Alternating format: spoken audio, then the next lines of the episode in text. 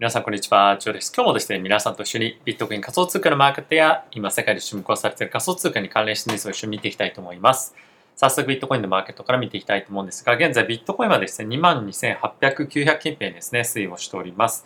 で、今日はですね、ちょっとあの、速報の方でも、まあ、ショートですね、の方でもお伝えをしたんですけれども、アメリカの方で雇用統計が出て、で、それが予想よりも、ま圧倒的に強かったということもあって、でアメリカのですね、景気後退っていうのが、まあ、そんなに近くないというところに加えて、まあ、あとはですね、賃金の上昇というところが継続して起こっているということもあり、えー、次の9月のタイミングでの FOMC で、えー、75ベースポイントの利上げというところがさらに織り込まれているような状況になっております。でそういったところを受けてですね、やはりリスクアセット、特に株式マーケットですね、中心に、まあ、少し上値が重いような状況にはなっているんですが、えー、ビットコインだったりとか仮想通貨に関してはそんなにそこまでは下落してないかなという感じですね。でこれがビットコインの動きなんですけれども、えクリプト全体の時価総額というところで見てみると、まあ、こんな感じ、まあ、ほぼ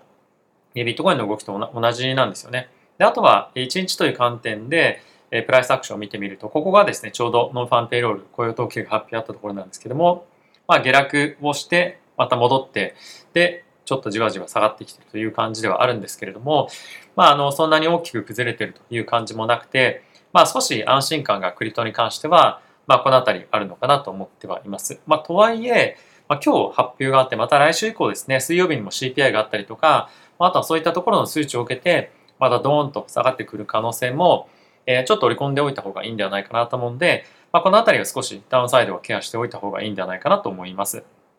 で、こちらもう一回ビットコインにちょっと戻りまして、日足のチャートを見ていきたいと思うんですけれども、え今ですね、ちょっとやっぱりこのあたりのレベル感っていうのが少しやっぱり上値が2万3000から2万、えー、まあ4000、5000ぐらいですかね。このあたりが結構上値が重くなってきているような水準感ではあるので、まあ、こういったところをなかなか抜けてこれないようであると、まあ、ちょっとロングを一旦諦めるという形で、えー、もう一旦下に突っ込む可能性も、まあ、全然あるんではないのかなと思うので、まあ、ちょっと上値はこの2万4000、2万5000近辺をですね、ちょっと一つの、転換点として見ておくといいんではないかなと思っています。まあ、あとはイーサに関しても、えー、同様ですね、ちょっと上値が重い感じはあるんですけれども、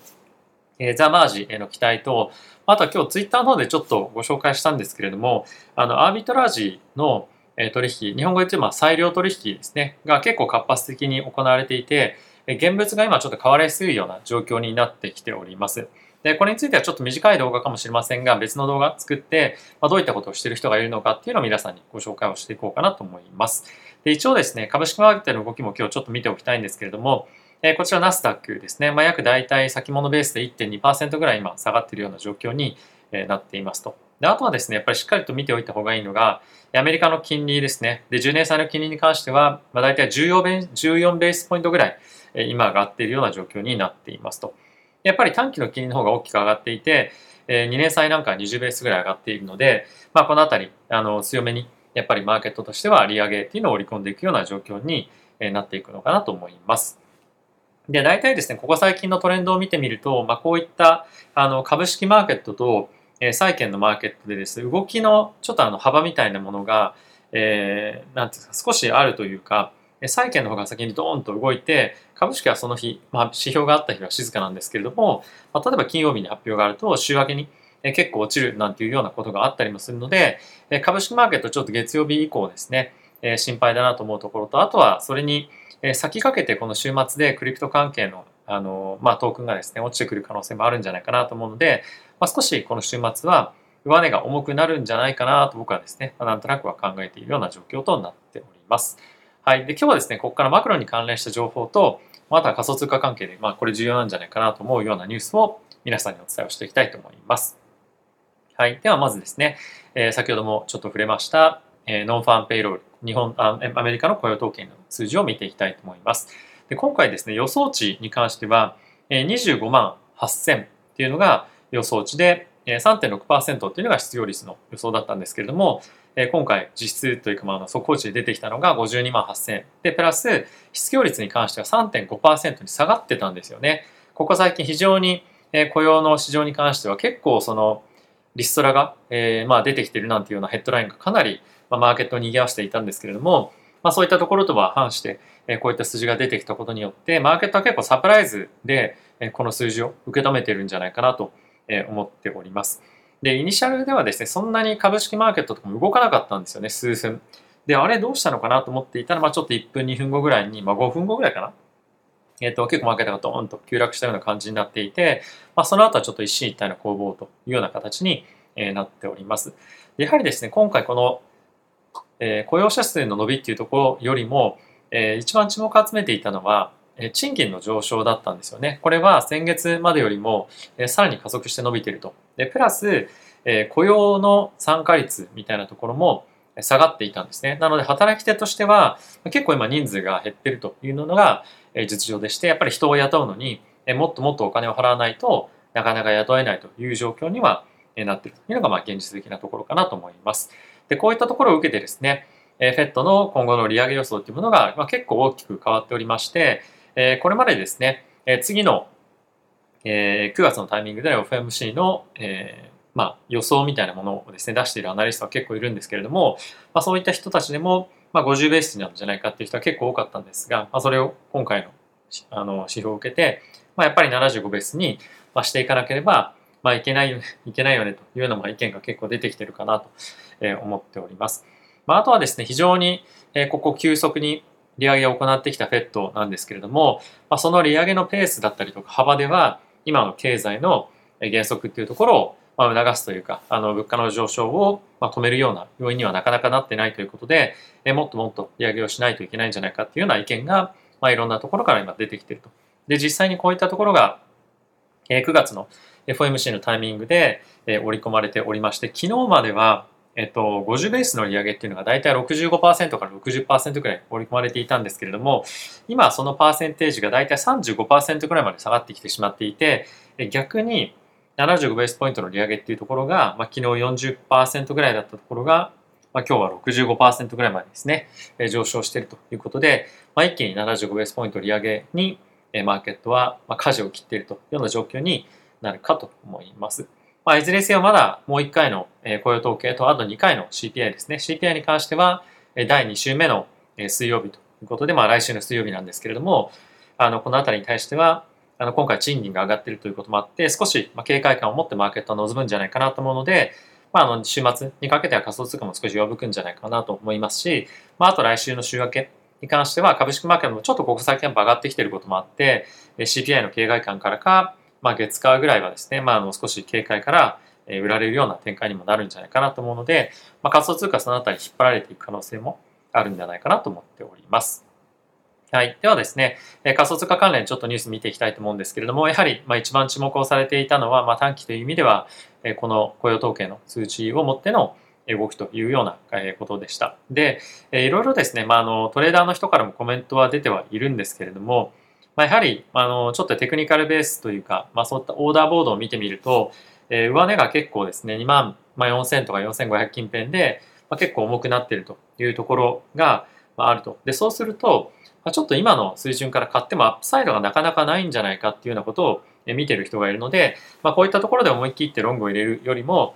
ダウンサイドのですね、サポートが2万1000ドルぐらいになってるんですね。まあこれはオーダーベースでっていうことなので、まあ今マーケットで買いたいと思ってる人が、2万1000ドルぐらいでオーダーを結構多く入れてると。でそうなると、まあ、現在地からその2万1000ドルぐらいまでは結構空白地帯みたいな感じでそんなに多く買いが入ってない。なので何かしら大きなイベントだったりとか発言みたいなことがあると、まあ、もしくはフローですね、があると一気にドーンと下がってくる可能性もあるので、まあ、そういったところを見てみると、あまりまあ積極的に買う必要はないんじゃないかみたいなことが、まあ、こういった分析記事では出ているというようなことがまあ言われています。はいまあ、あとはオプションのマーケットとかを見てみると、あのやっぱりちょっと上値に関しては、あの諦めモードではないんですけれども、まあ、ちょっとイーサレムの方も結構コールオプション買ってる買ってるっていうふうに言われてはいたんですが、ここに来て、まあ、今日、昨日ぐらいかな、今日かな、ぐらいで、まあ、結構その、あの、コールとプットのバランスっていうのが少し、あの、まあ、調整されてきているような雰囲気もあったりはするので、まあ、アップサイドへの期待感っていうのも、まあ、あの、今回のこの雇用統計を受けて、ちょっと、まあ、一旦は冷めるような展開には、まあ、なっているのかな、なんていうのはなんとなくは感じたりはしています。はい。で、まあ、そんな中なんですけれども、これものすごい大きいニュースだなと思っていて、えー、このチャンネルでも何回かあのご紹介したことがあるんですけれども、ブレバン・ハワードというですね、イギリスをベースとしたヘッジファンドがあるんですけれども、このヘッジファンドっていうのは、まあ、マクロストラテジーっていうふうに言って、あの株だけ債券だけとかっていうんではなくてマクロの市場環境を見てどういったアセットクラスに投資をしていくかっていうようなストラテジーを用いて資産運用をしている会社でですね本当にまあ伝説的なファンドなんですけれどもえこのファンドはですね今回改めてえクリプトだけに特化したヘッジファンドをえ始めるにあたってもう始めてるんですけれども新たに資金調達を行ったとでどれぐらいをあの資金調達したかというと日本円で約まあ1400億円ぐらいの規模まあ大体ドルでいうと1ビリオンですねを集めました。でこれは、えっと、ただでさえ、まあ、あのクリプトのファンドっていうのは結構小さいファンドが多いんですけれども、えクリプト関係のファンドでは本当にもうトップ中のトップのサイズでものすごく大きいというところに加えて今のこのマーケット環境で株式とかですね他のヘッジファンドと比べてもかなり大きい方に入るんですよねなのでそれだけのお金がこのクリプト界隈に非常に大きく入ってくるっていうのはものすごくやっぱ期待がま高まっているっていうのの一つ表れかなと思います。まあ、あとはですね、この1000億円ぐらい、あのまあ、1400億円ぐらい集めたうちの、まあ、大体ですね、10%ぐらいがベンチャー投資に行くと言われていて、残りの9割はマーケットでいろんなものに投資されるっていうふうに、まあ、今の観測としてはあるっていうところがマーケットを押し上げる要因の一つとしてあると。で、プラス今回のこの1ビリオンダラに関しては、お客さんから集めたお金だけなんですね。で、このあの彼らのレギュレーションの、えー、一つのポイントで、えー、彼らはですね、比較的その、あの、レギュレーションをできるだけ外すような運営を、まあ、したいっていうのがやっぱりあって、で、それをするためにはどういうふうなことをしているかっていうと、実際の最終的なファンドの運用金額に関しては、お客さんから集めたお金が50%以下になるようにするっていう規定が一つあるんですね。なので、自分たちもしくは、まあ、自分たちのそのブレバーハードというファンドがもう一個会社としてあるんですけれども、そこプラス、えこのハワードさん、アレン・ハワードさんっていうんですけれども、まあ、この方の、え自分の個人の財産を入れることによって、え半分以下に抑えると。で、つまり最終的なこのファンドの大きさに関しては、え2ビリオンぐらいには最低にはなるんじゃないかというふうに言われています。これかなり本当に大きい金額で、これがデジタルアセット、まあ、あのクリプトに入ってくるっていうのは、ものすごく、まあ、大きなそのサポートに本当になると思いますし、まあ、あとはですね、やっぱり今回これ見て思ったのは、え、投資家の人たちに関しては、まあ、当然このクリプトのマーケットは、あの、非常にま専門的であり、で、かつ新しい分野なので、まあ、そういったところに精通した人にお金を預けたいっていうのも一つ考え方としてはあるんですけれども、やっぱり今のようなマクロ環境がものすごく厳しいタイミングを考えてみると、これまでのマーケットの中でものすごくうまくファンドを、まあ、あの運用してきた人にやっぱり託したいっていう気持ちがやっぱあるんだなと思って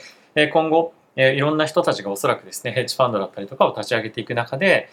これまでの伝統的な金融のマーケットで、まあ、やっぱりしっかりとパフォーマンスを上げてる人に今後は資金が集まっていくっていうようなことがまた起こっていくのかななんていうのを感じています。で、それは別の観点で見てみると、あの、クリプトの人たちのお金が集まらないってわけではなくて、クリプトのファンドの人たちがどんどんどんどんこれまでヘッジファンドだったりとか、いろんな大きな大手な資産運用会社で働いている人たちを自分たちのファンドに取り込む、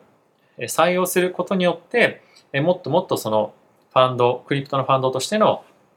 え、まあその知名度とか、え、まあそういったものを上げていくことによって、まあ、より強化していくっていうような方向性に向かっていくんじゃないかなと思うので、まあ、一層の、えー、これまでの伝統的な金融と、まあ、新しい DeFi とかこのクリプト関係の金融っていうのを融合っていうのがさらに進みそうだなと改めて感じたこのニュースでした。はい。まあ、あの非常に面白いニュースだなと思うと同時に、まあ、やっぱり世界的にもクリプトへの、えー、潜在的な投資意欲みたいなものはこういったところにあるんだなと思いましたし、まあ、あとはですね、えー、本当に、まあ、あのクリプトマーケットちょっと冬かなどうかなみたいにはなってはいるんですけれども、まあ、結構プライスアクションがそんなに大きくなかったとしても、マーケットへは個人の投資家からも含めて、まあ、すごく大きな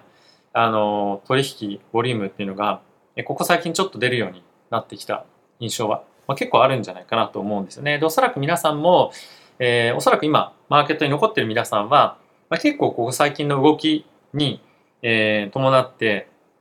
取引してる方も結構多くなってきてるんじゃないかなと思いますし、おそらくどっかのタイミングでもう一回もし下に下がることがあれば、もしくは大きく上がってくれば、まあ、次の大きなボティティが出るタイミングでですね。で、えー、ある程度、まあ、下に行けば底落ち感っていうのが、まあ、なんとなく出てくるんじゃないかな、みたいな意見も、まあ、より強く出てきやすくなるんじゃないかなと思うので、えー、より一層、まあ、この年末から来年にかけては、えー、売買とかっていうのが活発になってきそうだなという雰囲気はなんとなく、まあ、こういった投資家の動きを見ていても、個人投資家の動きを見ていても、まあ、ちょっと感じられるかなと思うので、まあ、あのしばらくの間もう少し、え、ちょっと我慢の、えまあ、期間が続くかもしれませんが、まあ、近い将来、え、大きな資金がこの仮想通貨のマーケットに入ってくるような感じになるんではないかなと思ってはおります。はい。ということで、皆さんいかがでしたでしょうか？えー、引き続きですね、マーケット環境、まあ、悪くはないですけれども、うん、まあ、良くもないということで、ちょっと難しさはありながらも、えー、結構いいニュースだったりとか、あのー、まあ、一方で、え、詐欺というか、あの、ハッキングのニュースもあったりとかして、まだまだ、なんだろうな、あのものすごくポジティブになりきれないような状況ではあるんですけれども、えー、まあ、しっかりと今のこの時代をというか、まあ、時期をですね、まあ、乗り越えていくことで、ま、チャンス来るんじゃないかなと思いながら、ま、今をしっかりと耐え抜いていこうかなと思っております。はい。ということで皆さん今日も動画ご視聴ありがとうございました。また次回の動画でお会いしましょう。さよなら。